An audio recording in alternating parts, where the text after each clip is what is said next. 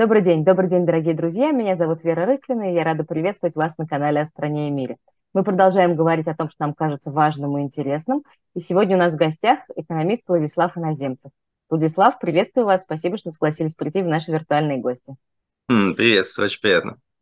Владислав, война идет полтора года, мы много говорим о том, как изменилась страна, изменилось общество, вообще все изменилось. Понятно, что экономика тоже претерпела какие-то кардинальные изменения. Но можете ли вы назвать одно, два, три самых важных, критических и значимых события, которые произошли именно в какой-то экономической сфере? Ну, слушайте, я думаю, что здесь сложно обойтись несколькими событиями, но я думаю, что, конечно, в первую очередь это а, финансовые санкции, которые были введены в самом начале войны. А второй момент, который нельзя не отметить, это эмбарго на российские поставки нефти и, соответственно, ценовой потолок. А, но я бы сказал, что, наверное, все остальное уже э, производное от них. То есть, э, в первую очередь, финансовые и производственные санкции Запада и ценовой потолок по нефти. Все остальное, как экономика передвигалась на восток, поворачивая, что происходило на внутреннем рынке, что происходило с валютой, это все отсюда вытекает. А можно тогда задам такой примитивный вопрос, но очень полезный для таких, как я, которые не очень понимают в экономике. Вот санкции, санкции, санкции действуют уже год, больше. А как бы эффекта особенно простому обывателю не видно. Почему вы сейчас говорите, что это самое одно из самых важных событий? Ну, потому что все остальные еще менее важные. Потому что, да, конечно, я согласен с вами, что э, для большинства, для большей части путинского электората людей среднего уровня достатка или более низкого, чем средний, а, перемен особых нет, за исключением, может быть, повышения цен, которое пытается правительство компенсировать через индексацию зарплаты и пенсий. А, но в остальном, да, таких фундаментальных э, шоковых изменений нет.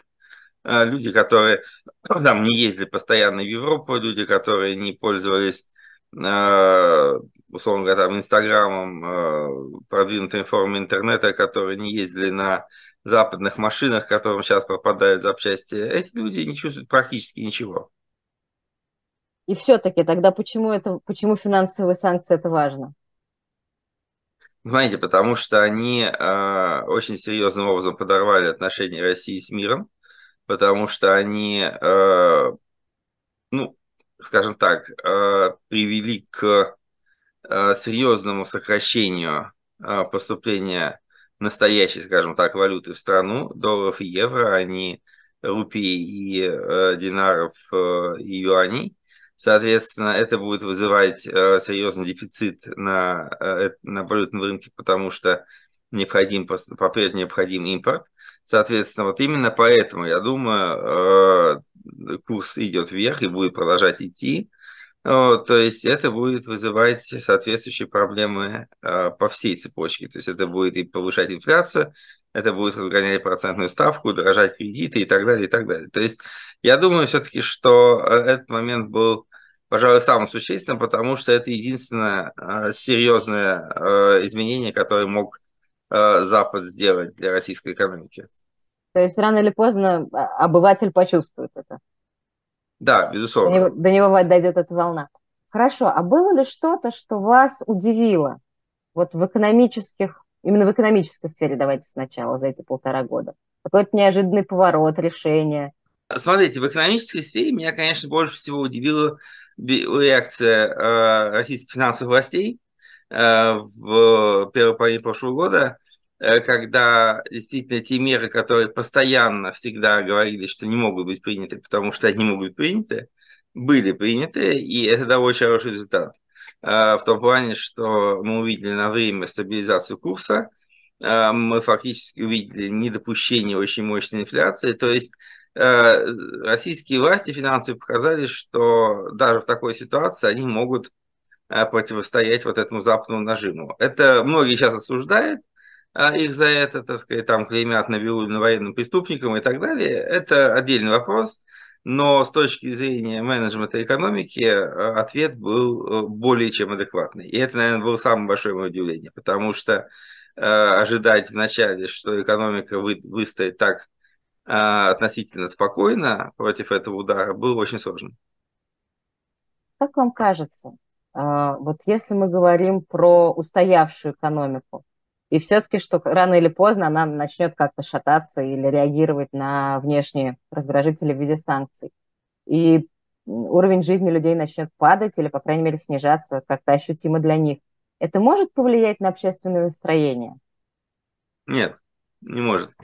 Я думаю, что э, в данном случае, во-первых, это снижение. Смотрите, здесь, чтобы э, такое влияние произошло, снижение должно быть очень быстрым и очень существенным. То есть, если, допустим, уровень жизни падает там, на треть за год, а инфляция достигает там, 50%, а, люди теряют работу, а, правительство не в состоянии выплачивать пенсии. Ну, то есть, если приходит хотя бы треть тех последствий, которые были негативны в начале 90-х, тогда сразу же получается результат в общественном мнении, потому что люди привыкли к определенному уровню жизни, они привыкли к определенному стилю поведения – и на сегодняшний день для значительного большинства населения он не затронут. А, как бы это раз. Второй момент, а, понимаете, все-таки Путин, его очень многие недооценивают, в том числе и среди нашей оппозиции, э, именно как манипулятора обществом. Но манипулятор он очень хороший и, в принципе, э, достаточно не случайно фактически страну готовили к войне уже там порядка 10 лет, как минимум, с 2014 года. А, и э, я абсолютно убежден в том, что большинство россиян э, складывается впечатление, что не они на кого-то напали, а кто-то напал на них.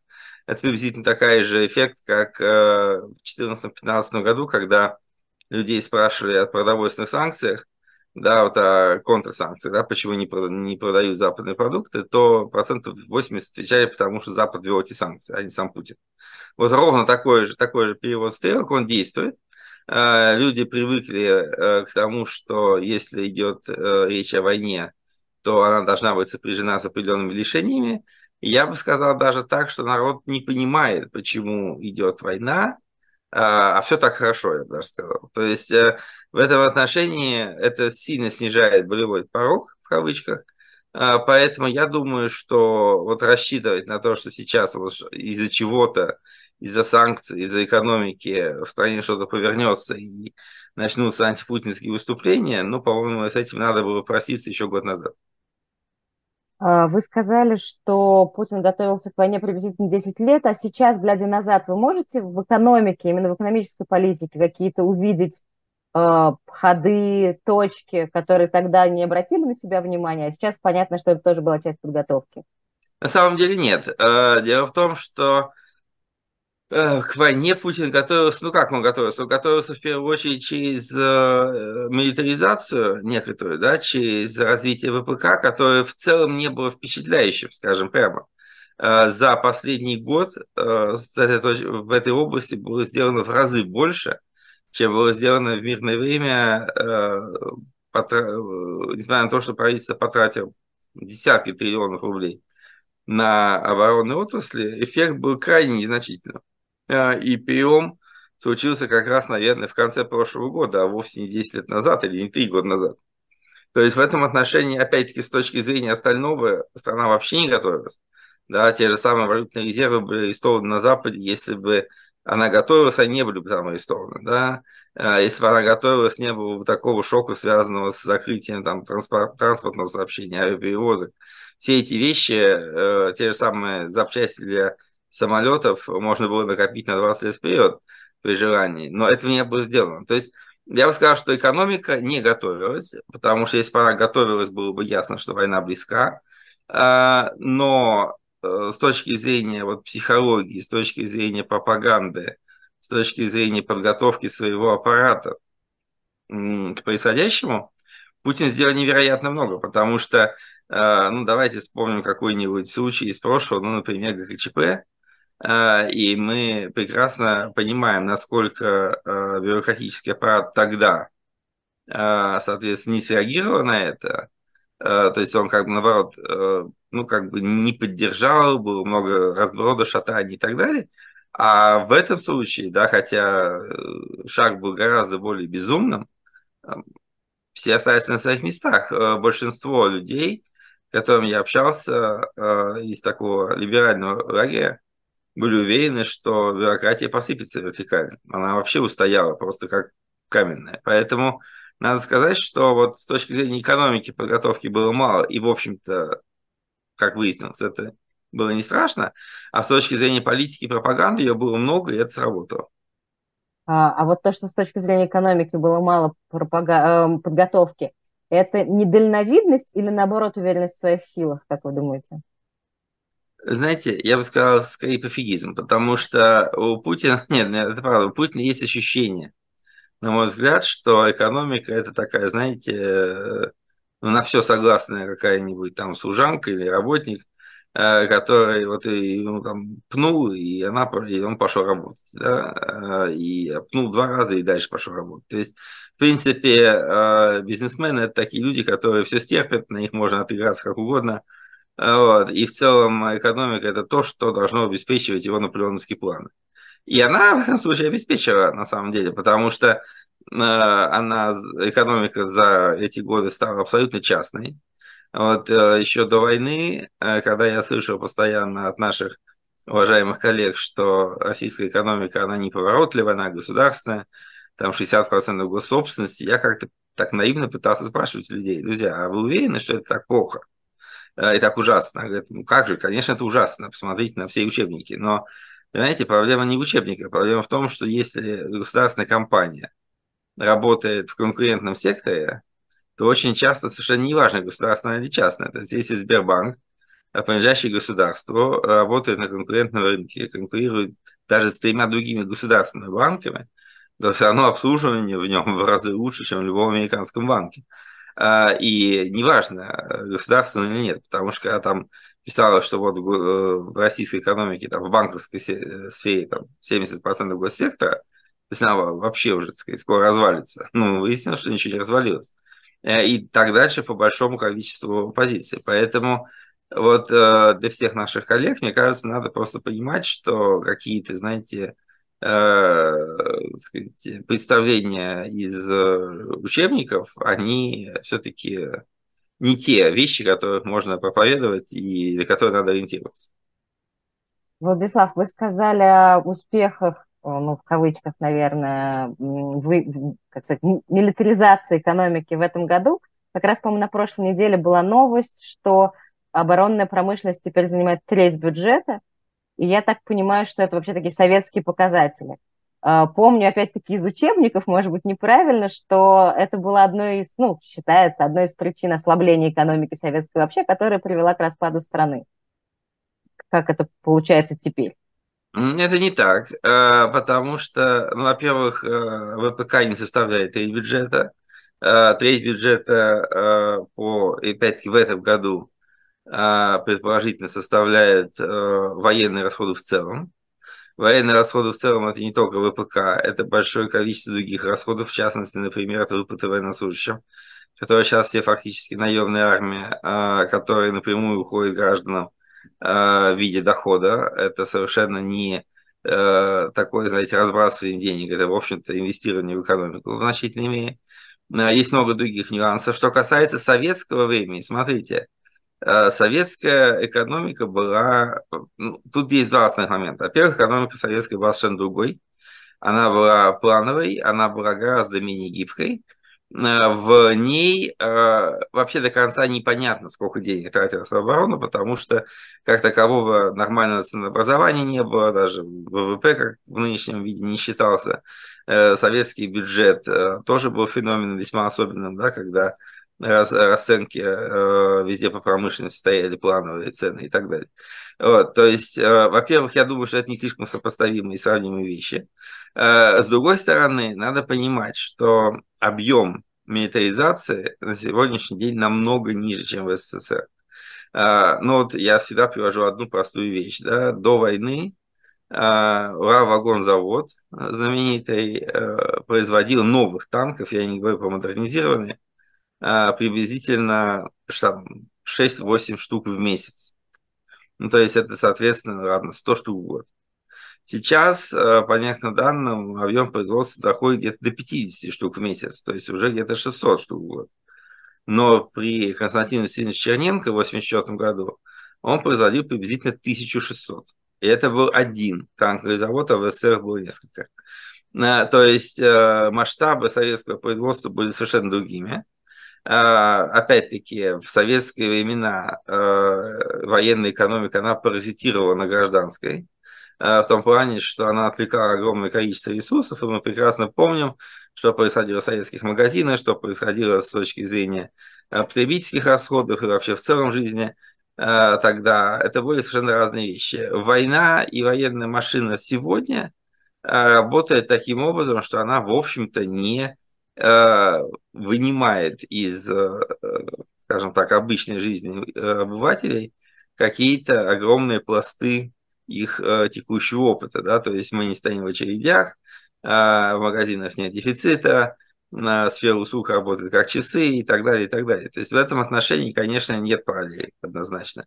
При этом надо понимать, что, смотрите, чисто если брать по масштабам, то э, на сегодняшний день, ну, допустим, скажем, что по итогу года, хотя я не уверен, дефицит будет ну, там 5 триллионов рублей в государственном бюджете, федеральном бюджете.